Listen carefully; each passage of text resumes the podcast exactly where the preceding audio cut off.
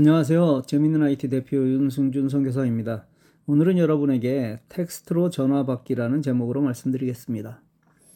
어느 분이 연말에 선물을 보내셨습니다. 설거지할 때 사용하는 수세미였습니다. 사모님이 직접 만드셨다는 그걸 받는 순간 오래전부터 사용하던 수세미를 버렸습니다.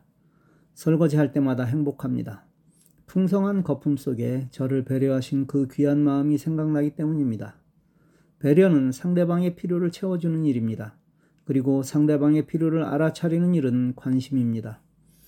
제 아내가 연로하신 어머니를 돌보기 위해 한국에 나간 지 여러 날이 되는 제 사정을 알고 계셨기 때문입니다. 오늘 공부는 좀 특별한 내용입니다. 세상의 스마트폰이 안드로이드 폰과 아이폰으로 구분되는 것은 잘 아시죠? 구글에서 만든 안드로이드와 애플에서 만든 iOS를 스마트폰의 운영 체계 OS라고 합니다. 그중 구글의 OS인 안드로이드가 13으로 업그레이드되며 좋은 기능이 여러 생겼습니다. 이와 더불어 삼성에서도 One UI 버전을 5.0으로 올렸습니다. UI, 유저 인터페이스란 우리가 직접 스마트폰을 누르고 사용하는 바로 그런 모든 것, 즉 나와 스마트폰이 대화하는 바로 그걸 말합니다. 최신 버전이란 당연히 새로운 기능도 있겠죠? 그 중에 텍스트로 전화 받기가 있습니다. 전화가 왔을 때 통화하기는 어렵지만 텍스트는 가능할 때 사용하면 아주 좋은 기능입니다. 응답하기 어려운 상태에서 전화가 왔습니다. 이때 어떻게 하시나요? 새롭게 생긴 텍스트로 전화 받기를 누르면 이미 기록해둔 텍스트를 음성으로 변환하여 응답합니다. 이때 상대는 텍스트로 답을 하고 그 텍스트는 나에게 나타납니다. 재밌죠? 지금까지 읽으신 여러분의 반응은 어떠신가요?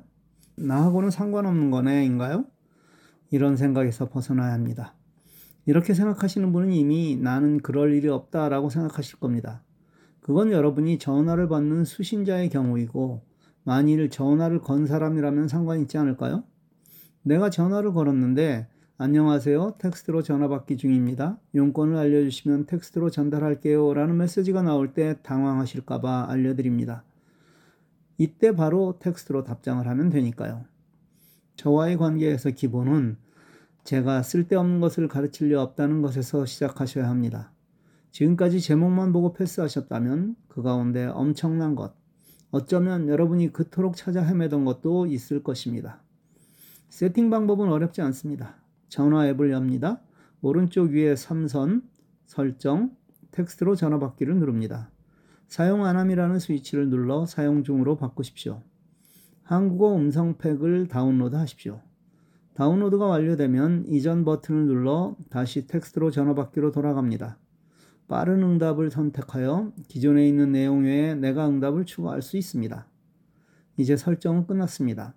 내게 전화가 왔을 때 내가 텍스트로 전화받기 버튼을 누르고 보낼 메시지를 선택하면 그 내용이 인공지능 음성으로 상대에게 전달되는 것입니다. 무언가 새로운 것을 알려드리면 두 가지로 반응합니다. 첫째는 거부입니다. 그중 결사적 거부하는 분도 있습니다. 둘째는 흥미로운 접근입니다. 결국 시간이 지나면 이 방법은 보편화되고 거부로 반응하셨던 분도 울며 겨자 먹기로 반드시 배우셔야만 합니다. 그러나 흥미를 느끼고 접근하셨던 분은 또 다른 좋은 것을 사용하고 계십니다. 즉, 마음먹기에 따라 시간이 지날수록 엄청난 수준차를 나타내신다는 것입니다. 어떤 길을 선택하는가는 오롯이 여러분의 몫입니다. 감사합니다.